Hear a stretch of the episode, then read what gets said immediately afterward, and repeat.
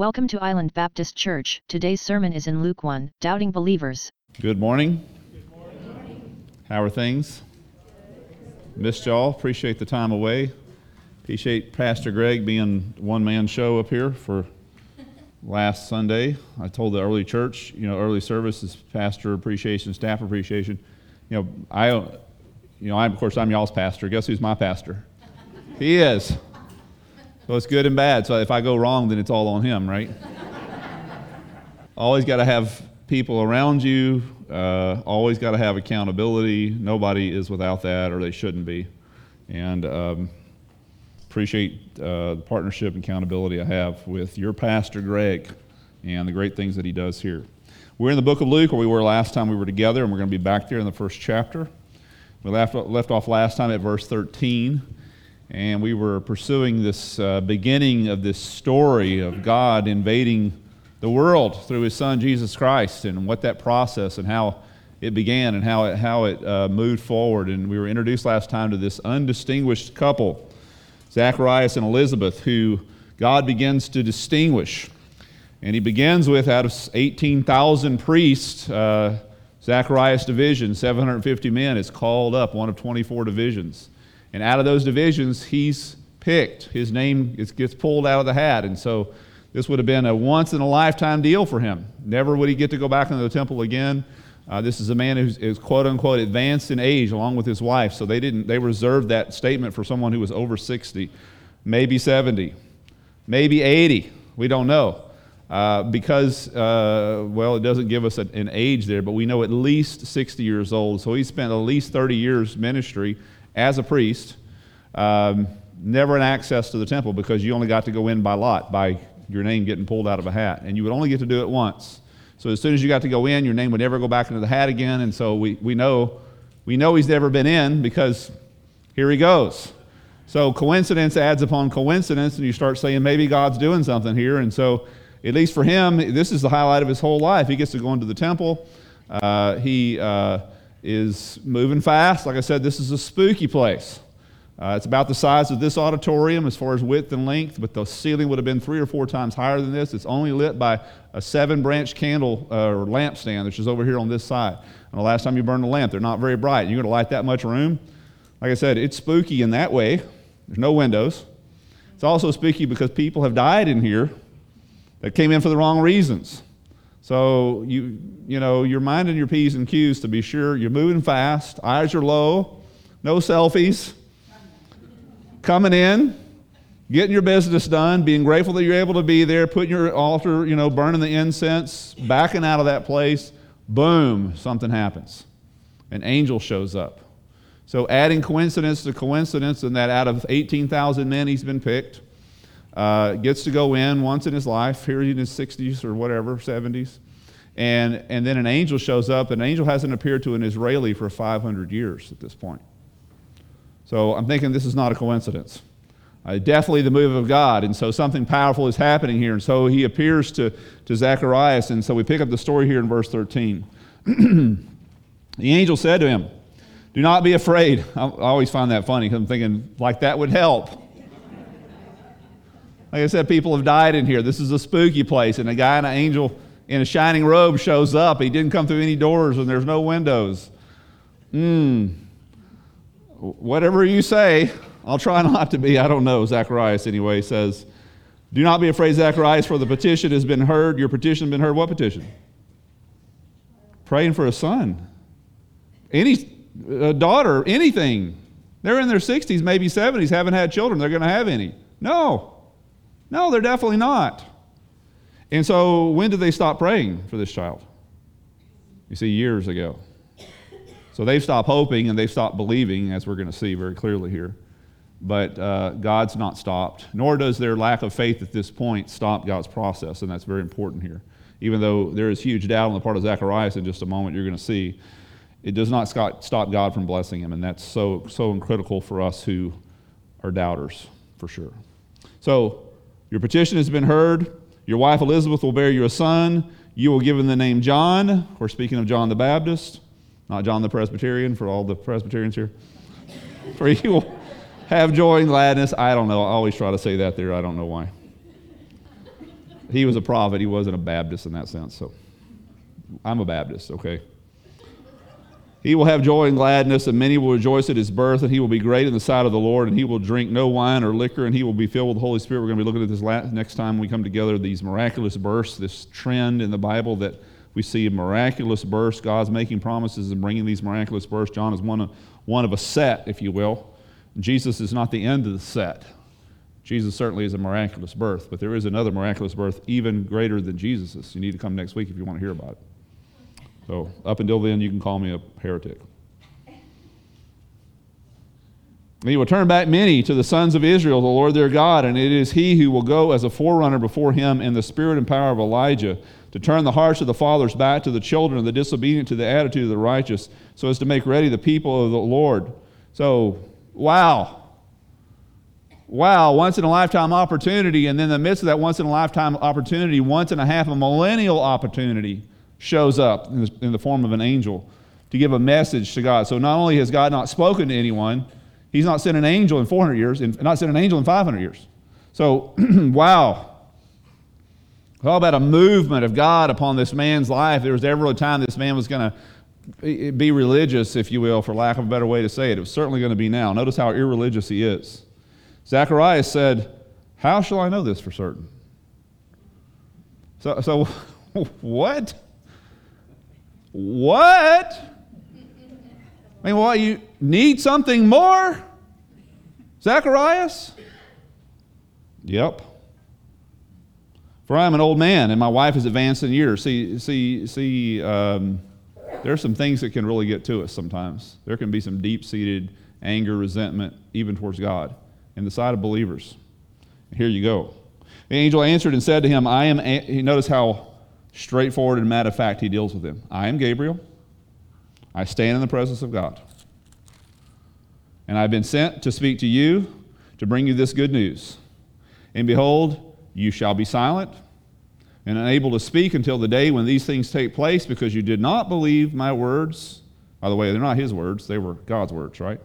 He's just simply conveying a message which shall be fulfilled in their proper time. And the people were waiting, and Zacharias was wondering at, his, at Zacharias for his delay.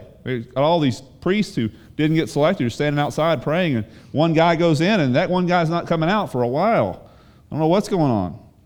So when he does come out, though, it says he was unable to speak to them, and they realized that he'd seen a vision. So he's waving and motioning with his hands and can't say anything. And he kept making signs to them and remained mute. And it came about when the days of his priestly service were ended that he went back home. And after these days, Elizabeth, his wife, became pregnant. See, notice the blessings of God don't stop because he's a doubter. That's such an important message for us. I don't know if you've ever doubted, but I have. That may shock you. And everyone else in here who says they've never doubted are liars. or they haven't believed enough. They haven't looked into it close enough. Uh, she, she comes up pregnant and she kept herself in seclusion for five months, saying, This is the way the Lord has dealt with me in the days which He's looked with me favor upon me to take away my disgrace, it says, among men. And it was considered in that society a disgraceful thing to not be able to have children. So, so Satan can, can't keep you from God answering from God answering your prayers, but he can make you doubt it, can he? And so, wow, what a deep seated hurt this man shows us here over the top of all these signs and all these no longer coincidences and an angel, even all that, out of the bottom of his uh, uh, hurting heart, I guess you could say, comes this unbelief, this, this doubt, and uh, kind of a scary thing. Uh, the word here in, in English actually is a little bit ambiguous. He's effectively asking for another sign. So, like I said, again, once in a life occasion, once in a life opportunity to go inside the temple, once in a half a millennial opportunity to meet an angel, and he's talking to you, and yet you need another sign? You need another one? Wow. That's tough, isn't it? He needed a stronger evidence. Here's, here's the problem the angel has, and God has, and that we have, or we should have. He needs a stronger sign than the, than the Word of God. So the word of God to him is that God is going to answer your prayers and going to give you a son. And Zacharias says, I can't believe that unless I see something else. So, so a word of God was not good enough for him. He needs to add a sign on top of that. Now, let me just say this because there's a huge fallacy going around in our culture, and I guess it's nothing new. That people think signs and wonders are bigger than God's word. They are not. That is a lie. If God really wanted to save people, here's the thinking why doesn't He pull out all the stops? I mean, He parted the Red Sea, why not part the Gulf of Mexico? Why not uh, run all the people out of Valley Baptist uh, Hospital over here in Harlingen? Heal them all. Can't God do that? Yes, He can. Then why doesn't He do it so that people be saved? Maybe God doesn't love people. That's the way our thinking goes, you see. No, He definitely does. Let me just say to you if God starts pulling out signs and wonders as opposed to backing His word, He's going to give you second rate power. Signs and wonders are second rate to the Word of God. They are, hear me carefully, they are second rate. People are not converted through signs and wonders. They're converted through the Word of God believed. The Word of God is more powerful, more effective, it's a greater miracle. It's a greater, it's a greater force moving among us than any signs and wonders. And like I said, you don't got to believe me. I'd say believe Jesus on this. Here's Jesus' words on this. In a parable that he gave to the Pharisees, he said, he said to him, If they do not listen to Moses and the prophets the way a Jew would refer to the whole Old Testament, they will not be convinced, even if someone rises from the dead. This is a group of men who've been asking for all kinds of signs and wonders, right? Show us a sign that you're the Son of God. No sign will be given you except the sign of Jonah, right? But even though one raises from the dead, he says, they will not believe. Why? Because they've not first believed the most powerful thing that is in our presence, which is, is the Word of God. God speaking to us. There's nothing more powerful than that. It is a second rate miracle to wait for miracles and signs. First rate miracle is the Word of God. Again, you disagree, maybe. Hear this Hebrews 4.12. The Word of God, by the way, I'm a total believer in signs and wonders. I think God can do anything He wants to anytime. He's not doing those, at least wholesale, not like He did in the time of Christ, because they are unnecessary. Because if they were necessary, he'd be doing them. They're not necessary. So he doesn't. I'm not saying he doesn't heal people. I'm not saying we shouldn't pray. I'm not saying he can't do all this stuff. Please don't hear me wrong on this. I'm just saying that's not the program of God wholesale because that's not the whole wholesale program of God is the Word of God getting out. Here's the reason why. Watch. For the Word of God is living and active. Miracles aren't. If a miracle happened yesterday, guess what happens? That is yesterday. And if we progress into tomorrow by God's grace, that'll be two days away. Another week, it's a week away. Another month, it's a month away. Another year, it's a year away. Another 10 years, it's 10 years away. And memories start to fade. And the reality of things become what, what was so pertinent to us becomes, starts becoming, well, did it really happen?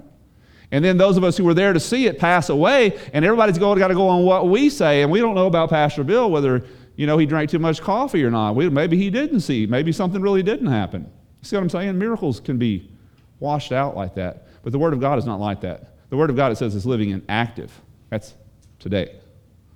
Sharper than any double edged sword, it penetrates even to dividing soul and spirit. See, miracles don't do this, wonders don't do this. Joints and marrow, it judges the thoughts and attitudes of the heart. Miracles and wonders don't do that, guys. God's Word does that. We severely underestimate and understate the power of the Word. We're established on the power of the Word, not miracles not wonders. That would be awesome if God would do those things, but I'm telling you, they are unnecessary. Because if they were, what'd I say? He'd be doing them. They're not. Quit asking for them. And Jesus says, an adulterous generations ask for sign and wonders. You're asking for second rate stuff. The Word of God is living and active, it's constant. It wakes up with you every day, it's chipping away at you, it's, it's, it's dividing your heart, it's doing heart surgery on you. Miracles and wonders don't do that. They're small change, very small compared to the Word of God. So, the point I'm getting to you is Zacharias took the most powerful thing that God has to offer us, which is his very words. He says, No. Give me a sign. Angel says, I'm not giving you. Well, maybe I will. I'll give you nine months to just listen, right? Nine months to think about it because you're not going to be able to talk for during that time, to be sure. So but uh, hear me carefully on this. God takes it personally when we don't listen to what He says.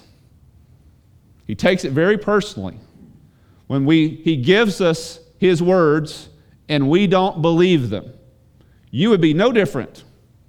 Say you introduced yourself to me today. You say, I'm from Kansas and I'm a lawyer, and my wife and I have three kids, and we have two grandkids. And I just folded my arms and I said, I don't think you're telling me the truth. I mean, if I was really serious about that, how would that make you feel? I mean, you've laid out just the basics of who you are as an introduction, and I'm thinking, what am I calling you? You're lying to me. I must believe the part about being a lawyer, right? No. I, you're lying to me. How does that make you feel? How's our relationship going to go moving forward? Not very well. He's going to be kind of standoffish to that weird preacher over there. I just tell him basics about me, and he says I'm lying to him. So when God tells you basics about himself, do you believe him? How more basic word can you get? You and your wife are going to have a son. I don't believe it. Nothing I can do for you. Zacharias wouldn't believe a word from God, and so God gives him nine months to listen, doesn't he? And, and what we were introduced to this guy back here in the first part. Look at verse 6 of chapter 1. Speaking of Zacharias and his wife Elizabeth, they were both upright, righteous in sight of God, walking blamelessly in all commandments and requirements of the Lord. I mean, this is their evaluation. This is who they were. So, how is it that a godly person like this, isn't it true that godly people never doubt? That is not true. Isn't it true that, I mean, we might as well say, isn't it true that godly people never sin? That is not true. I wished it were, but it's not. It is definitely not. I, submit to you, Zacharias' story is our story. It's our story. I know it's mine. I'm, cer- I'm pretty certain it's yours. The pastor's judging me. Yep, that's right. I know exactly where you are. You're just like me. There, there's nothing in us, I mean, I should say, there's something in us that is offended by his doubting, is there not? How could he do such a thing, right? But I would say this be very careful. As part and parcel of our offendedness is the assumption that we would never do the same thing. That is dangerous. You should never find yourself in the position with regards to someone else's sin saying, I would never do that. Never find yourself there, ever. That arrogant, and that arrogant attitude is maybe paved the way for you to get to that sin. No, except for the grace of God, that would be me. See, having mercy. See, when, when, when, we, when we persecute these who all, albeit a believer, but who fall in a way unlike we do, what are we saying? I'm better than you. You're not. It's dangerous. It really is. Notice, Paul says, Corinthian church, therefore let him who thinks he stands take heed lest he fall. So here's my recommendation based upon the Word of God never think you stand. Ever. Never think you've got it. Never think you're strong I've been having this issue. I've been seeing stuff all over the place. How Christians say, I'm strong, but I still need Jesus. It's insidious. It's a wickedness that ever thinks, that a child of God ever thinks that he or she is strong. You never are. You never want to be. You never are, so never think that you are. It is so dangerous. You're so setting yourself up. You're so listening to the devil if you think you're smart, think you're wise, think you're strong. You're not, ever. Any of that end going on in your life, it's because Christ put it in there. Give him the credit. Stop taking the credit for his stuff, or he'll take it away from you. Now, just a word of warning to you. I'm telling you now, it's serious business. I don't think I've ever failed the doubt category as bad as Zacharias, but I can see it in me. Can you see it in you? Can you see it? I know I'm weak. I, have not, I've not gotten an opportunity to fall as hard as he did but, but I know myself. See, I want to show you a guy who didn't know himself very well. A guy by the name of Peter. We talked about him earlier, right? Got to get out of the boat fast. Ready, fire, aim. Peter, you know? Fire, aim is kind of the, out of the order for non military people here. Supposed to aim first, and then, anyway. So, so Jesus sits down with his disciples the night before he's betrayed, and he says, All of you will fall away on account of me. Now, that's Jesus speaking, which means that's God speaking, and that's a word from God, and the word from God is, in, is verifiable, absolutely true. So it is going to be true, no matter what anyone thinks, right? But Peter, not knowing his weakness, pipes up and says, Even though all fall away because of you, I will never fall away. Less than 24 hours, right? He denies Jesus three publicly, three times. Here's a man who thought he was strong, doesn't he? Thinks he's better, smarter than Jesus. Wow, I would never do that, right? Yeah, you've done that because you got off and done stuff Jesus didn't want you to do, although you knew what he wanted you to do. But you thought you were smarter than him. You know better than Peter. Humble yourselves. Humble yourself, Peter. So, so back to Zacharias. Can we forgive him for being like us? Can we? I think it's important that we do. Because you know, I haven't gotten, I hadn't, I hadn't busted it that bad, but I can see it in me. I really can. Doubting, here's what I want us to really get to today. Doubting is a common experience among believers. You're a doubter here, you're in good company. Welcome to a room full of people who have doubted all kinds of stuff, including the pastor that's up here. All kinds of things from God. If you've never doubted anything, may I say this to you, it means probably you've never seriously considered it. Have you really considered what this says? With no doubts? Wow. Church is supposed to be a hospital for sinners, is it not? It's also to be a home for doubters. We don't shun doubters, we bring them in. Doubters welcome. Come and fellowship with other doubters. We've been through the same things you've been through. We've struggled the same way you have. Brother, let us help you. Our job here is to, to heal sinners and be compassionate to doubters. Look at this list that Jude puts together. What, a, what an action list on a day to day basis for a church. What does the church do on a day to day basis? Read that. Keep yourselves in God's love as you wait for the mercies of our Lord Jesus Christ every day. Bringing, to bring you uh, to eternal life, be merciful to those who doubt every day. Save others by snatching them from the fire every day. To others show mercy fix, mixed with fear, hating even the clothing stained by corrupted flesh every day. Every day merciful to doubters. Why? Because we know what it's like, don't we? We do. Entire books of the Bible dealing with the issues of doubt. Ecclesiastes, I don't know when the last time you read that. Talk about a guy who's in the throes of doubt. Solomon, great man of God. Job, whole book about his doubt and fears and not understanding why God's doing what he's doing. Lamentations, a great man of God. Jeremiah writes that book. Huge doubts. Habakkuk, same thing. God, why are you doing these things? I don't get it It's not processing for me. Again, were, these, were they excluded because of their doubts? No, they were not. They were not disqualified because of their doubts. In the same way, Zacharias is not disqualified. I, I think we feel threatened by doubt. It's like the elephant in the room. I said, we've all had them, but we all act we never have. You got one guy over here who's doubting, all the rest of us are saying, oh, that's terrible. When in fact, we're thinking, wow, I remember when I was like that.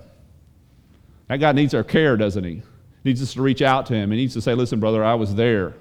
And by God's grace, I'm staying out of that area. But, but, but let's talk about it. Let's, let's care for each other. We, we feel threatened by doubt, I really think, and I don't see where God is threatened at all by it.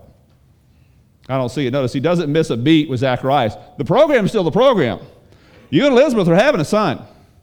Now, because you didn't believe me on this count, it doesn't stop the process. You're still having this kid.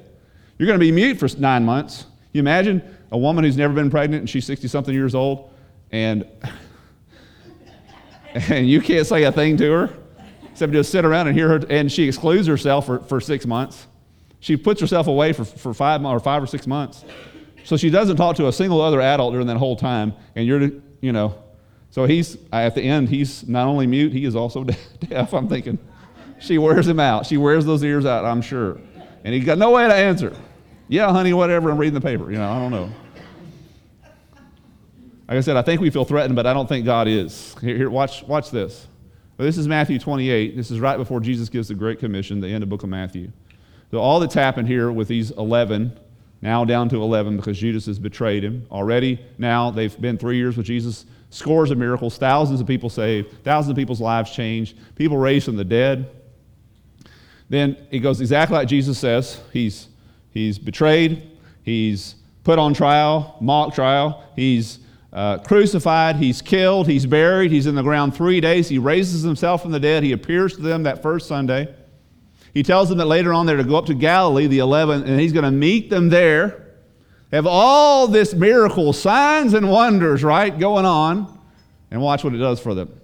The eleven disciples proceeded to Galilee to the mount which Jesus had designated. And when they saw him, just 11 of them now, they worshiped him, but some were, what? Doubtful? After the guy standing there with scars in his hands and, and, uh, and one in his side, you watched him die, you saw him bury him, and yet you're still doubtful. Why? Because, guys, we're sinners. And, and, and worse than sinners, we're sheep. And I, and I want to, I know we, we talk about this a lot, and I know you're sick of it, but I'm still a pastor here up until this point, at least. So we're going to talk about it again. See, I don't see him running and worried about these he just goes right straight from there into the Great Commission. He says, We're going to have to stop this whole process right now and deal with these doubters because they're a threat to the whole organization. No, they're not. No, they're not. If he stopped for every single doubter, guess we'd never get anywhere. Never. He just moves right ahead, gives them the commission. You're going to be fine, boys. Why? Because they've got it together? No, because he's got it together, you see. Shepherd and sheep. Again, back to the whole sheep illustration, it helps me to remember the Lord calls us sheep, and sheep are so dumb. They are so easily misled. You, the right influences over a sheep, and you can get a sheep to doubt which way is up.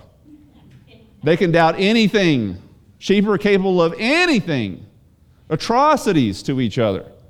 So when a sheep makes it, remember, when a sheep makes it to the other side, healthy, wealthy, and wise, what does that tell us about the sheep? Nothing tells us everything about the shepherd, right? The sheep have nothing going for them. They never do. Back to the never think you're wise, never think you're smart, never think you're strong, because sheep never are. Ever. They're always dumb. They're always incapable. They're always short, short uh, change. They can't get it done. If they make it, it's because they have a good shepherd, and it's for no other reason. So, are you a doubter? Like I said, you're in good company. Are, are, are you worried about a doubter? a wife, a husband, a child, a grandchild, a friend, a coworker, someone who served alongside you in ministry. You worried about them? Let me, let me say this to you. Look at, look at Jesus here for a second. My sheep, you're a sheep, right? You're worried about your doubts. The, the one you're worried about possibly is also a sheep of God. My sheep hear my voice. It doesn't say they could or should or that they might, it says that they do. So don't worry about it. I, I know them. It doesn't say he might know them, he does know them. So don't worry about it. They follow me. They're going to do it. Why? Because he knows how to do his job. Stop worrying that Jesus can't do his job. My sheep hear my voice, and they follow me, and I give them eternal life, and they will never perish, and no one will snatch them out of my hand. Stop worrying that Jesus knows how to do his job. By the way, if you're worrying if you're worried about a doubter, then what does that mean? That you're a doubter. You're a doubter whether Jesus can do his job. Can we be confident that Jesus is capable of reining in his sheep? Don't be so threatened by doubters. Welcome them, love them. You've been there. Hear them. Give them an opportunity to speak, share what's going on in their hearts. They've gotten tangled up in something, or they've gotten a deep hurt, as in the case of Zacharias and Elizabeth, or the devil's tricked them into something. That's the part of the reason why we have congregations. While we're together, we're not these lone wolves out there, because we're not. We're sheep. You may dress up in a wolf costume, but you're going to get yourself killed out there by yourself. Find that sheep, bring them back in, love them. Share with them your own doubts and disappointments, and, and together we can work together to get, get ourselves closer to the shepherd. So, if you're, and if you're sweating over the doubters, and you're doubting yourself. So, doubting is common to us. How do we deal with it? I put a list together. It's actually not my list. It's a guy by the name of pastor by the name of Ray Pritchard, and he had some good points here, and I want to make these points together with you briefly before we're done here this morning. Number one, dealing with doubt. Admit your doubt. Number one, admit it. How do I deal with my, I'm struggling with doubt? Well, admit it to someone. Go and say, I promise you, you won't find a Christian who hasn't doubted. And the one that says that they're not is, I, you can tell them I said they're a liar. They've doubted. They have. Go and find a believer that you trust and confess to them, first to God, but then to them. It's amazing what admitting and weak, our weaknesses will do for us. It's amazing what repentance and confession will do. That's why it says it over and over in the scriptures. It's so important. Get it out. Oh, I'm not like anybody else. I'm doubting, and everybody else in here isn't. That's just simply not true. It's just not. Admit and ask for help. I'm so blessed by the humility of this man. So Jesus is up on the mountain, comes down from the mountain with three of his disciples, and the other, uh, let's see, three from 12 gives me nine. Nine are down there. And they've been dealing with this man who has a demon possessed son, and they can't deliver the son. And they've been on mission already. They've already seen miracles, God's worked miracles through them, but for some reason they can't get to this demon for some reason. And Jesus says, Bring the boy to me. And the man brings the boy and says, If you can do anything, help my son. Jesus says, If I can do anything? If? All things are possible to him who believes, he says. And then, of course, he delivers the little boy the demon uh, takes a little boy out, out of uh, takes the demon out, out of the little boy. And so, but but in that process, when Jesus says, "If if I can," says immediately the father of the child cried out and said with tears, "Lord, I believe. Help my unbelief." That's a great prayer. That's a great prayer. That's an honest prayer. You're doubting today? That's a great prayer. That's an awesome prayer. Be honest with it. Admit. Ask for help. Don't, don't keep it in. Why is this the first time that we're hearing this from Zacharias? Why isn't he with his other church members and they're congregating together and he's dealing with his hurts because he's walled himself out? And honestly, they've walled him out because they all like to act like we're all like to act like we're perfect, which is never true. Number one, admit your doubt and ask for help. Number two, recognize that faith is a choice, not a feeling. Feelings are manipulated. I can manipulate feelings. I'm manipulating your feelings right now. Every time someone speaks to you in a charismatic way, they're manipulating your feelings. That's why I don't like stuff like that. Like I said, I don't like used car salesmen because they're trying to put me on something. It's like, no, no, no, no. I love the internet because I'm just, it's just words, it's a picture. I can click an X.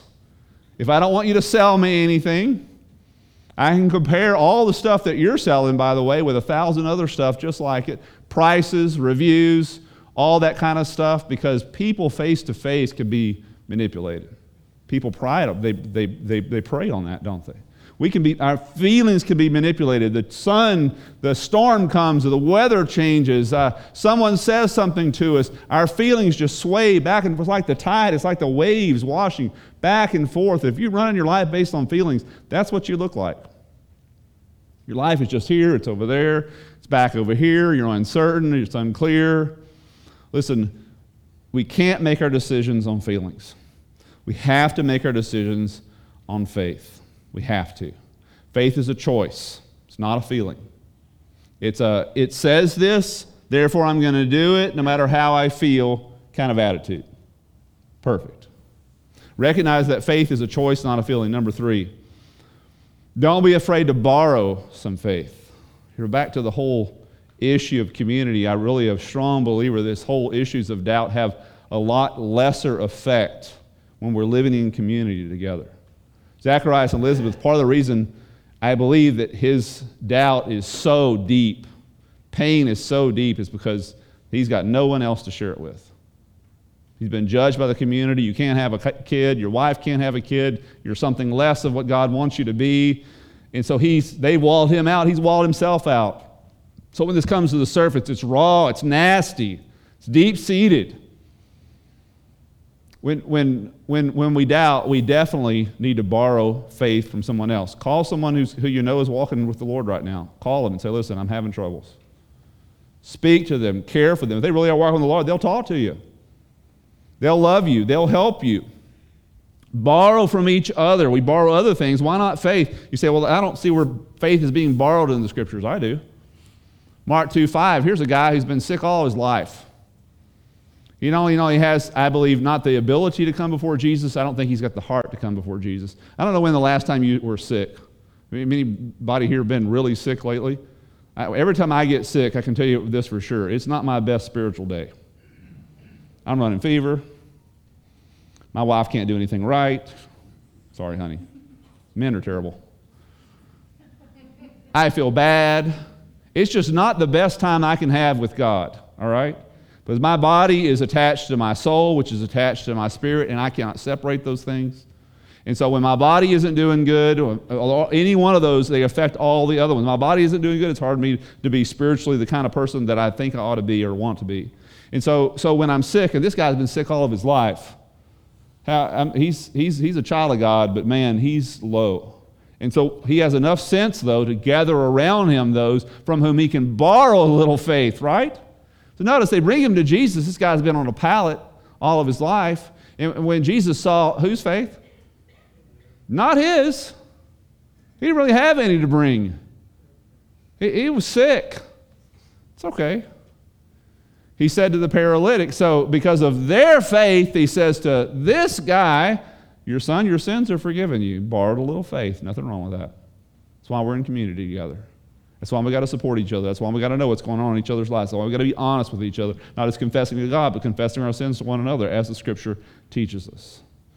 A fourth thing act on your faith, not your doubts. The same thing. Act on your feelings. Don't act on those feelings. So here's my doubts and here's my faith, and I've got to decide which I'm going to go with. I have these doubts and they're hard for me to deal with, but here's what my faith says go with that. Don't do what these things say. Act the faith. It's not the feeling, it's the trust in God and what He says. Act on your faith, not on your doubts. Number five, understand that there are some things that you will never figure out. It's so important that as we are progressing in our faith, we're walking with God, that we ask honest questions, that we seek answers. God, why is this happening? Why is this true? Why is this going on? What's happening in my world? What does the scripture say about such and such? Search those things. Look for those things. Walk in a dynamic relationship with Him, but also know when to stop asking. It's important to know when to stop. There's just some things He's not going to tell you, and some things that you can't figure out, and that needs to be okay. Don't wait until it all makes sense to move out in faith. Don't wait. Henry Newman wrote, wrote this, and I want to read it to you because boy, does it really explain how the Christian is to move forward even while doubting. Hear what he says. He says, I'm praying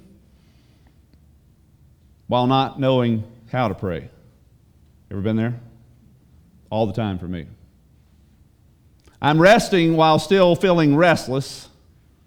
I'm at peace while still being tempted. I'm safe even though I'm still anxious. I'm walking in the light, but still in the dark in so many ways. Ever been there? See, it's a common experience. You don't wait till it all gets bright. You don't wait till all the troubles go. You don't wait until you're completely rested. You don't wait until there's no temptation. You don't wait till there's no anxiousness. You, you press on, you see. You keep moving. You keep doing what you need, what you're supposed to do, stepping out in faith, knowing that God's going to come through when God comes through. Again, to understand it all before you do anything, you're going to be waiting a long time. And number six, finally, keep back, keep going back to what you know is true. There's got to be anchor points. Times when you know God was speaking to you, when you know God was moving. I'm not sure what's going on in my life right now, but I know back then God was really speaking to me about such and such. I have anchor points in my life. Anchor point, for instance, when I trusted Christ as personal Savior as an eight year old, when I was called to ministry as a, as a 17 year old when, when God brought my wife into my life, huge, huge thing for me. Uh, God called me to my former church. God called me to this church. People say, Why have you been here 19 years? Because that's what God told me to do. I'm still doing that. It's an anchor point for me. I don't fall from that. We, we were just and we just came back from Las Vegas and, and had a great time over there. We got to do several little trips outside of Vegas. Vegas has got a lot of stuff around it that you can get to. We went to Zion National Park. Zion National Park is just this beautiful canyon on both sides are sheer, these sheer cliff walls. And it's a, a favored place of cliff and rock climbers. And we were riding on this little tour bus, and this lady was speaking to a microphone going around a corner. We hiked, got to hike this valley. My wife and I had a great time. And she was commenting about this one tall, sheer rock cliff up there, and there was somebody on a string hanging up there, you know, climbing the thing, commenting how seven different people had died climbing this thing. I'm thinking, I got a simple solution for that. Stop climbing that. I'm going to climb this, I may die. Well, don't climb it then. Wow, I mean, how much intelligence you got? I know some people, they're just motivated that way. But But, you know, the, typically the way you climb, and for me it would have to be this way, every time you reach a solid spot, you put in an anchor. You put in an anchor. So I climb to this spot, I, I drill in, however they do it, and hammer it in, an anchor point right here. The rope goes through that anchor point. And then I climb up to the next spot. While I'm searching for the next solid spot, I may fall. Guess what, though? I only fall so far. Can't fall past the anchor point. So, but if I climb to here, but thinking I can make the next one, so I don't put an anchor point here. And then I climb to here, and I'm thinking I can make it the next one, I don't need an anchor point. I climb to here, and I slip, guess what? Get to go to heaven, hopefully. Right? Got to have anchor points, don't you? There's got to be points in your life where God worked and God moved and you know God was speaking to you. God brought people into your life. There's all kinds of things that God was doing. Maybe it was something simple, maybe it was something great. Anchor those places, write them down. As someone said, and you've heard this before, don't doubt in the dark what God spoke to you in the light. Make it light for you, make it clear, write it out, rehearse it. Rehearse it.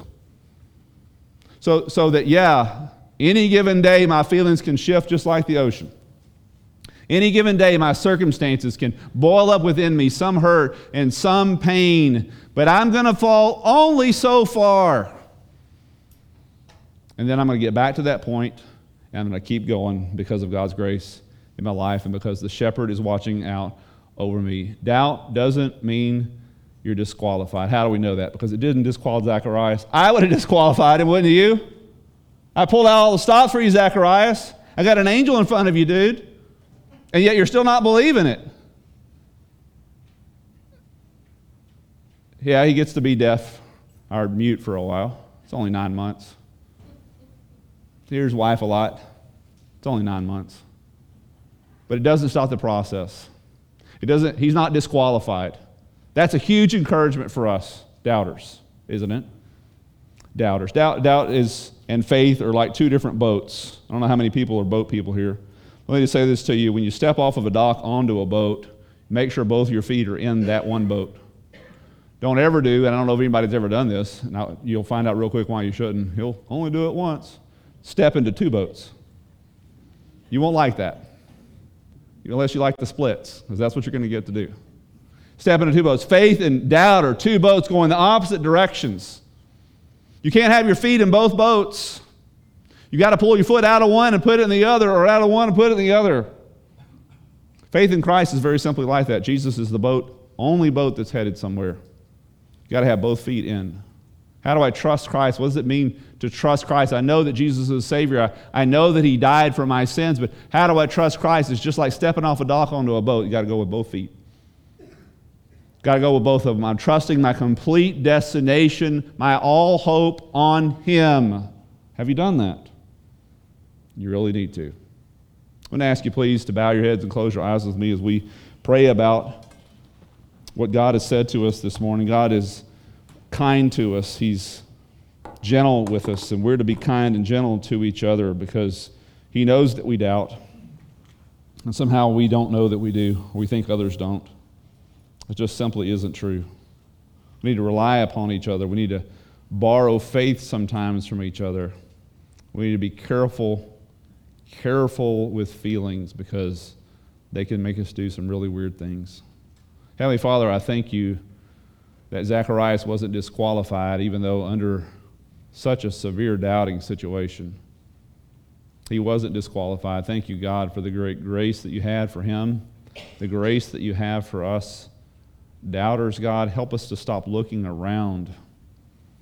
Help us to look to the shepherd. Help us to stop looking at the reasons why we can't walk on the water and start looking at the one who enables us to walk on the water. God, we put fix our eyes on you. Thank you for speaking to us.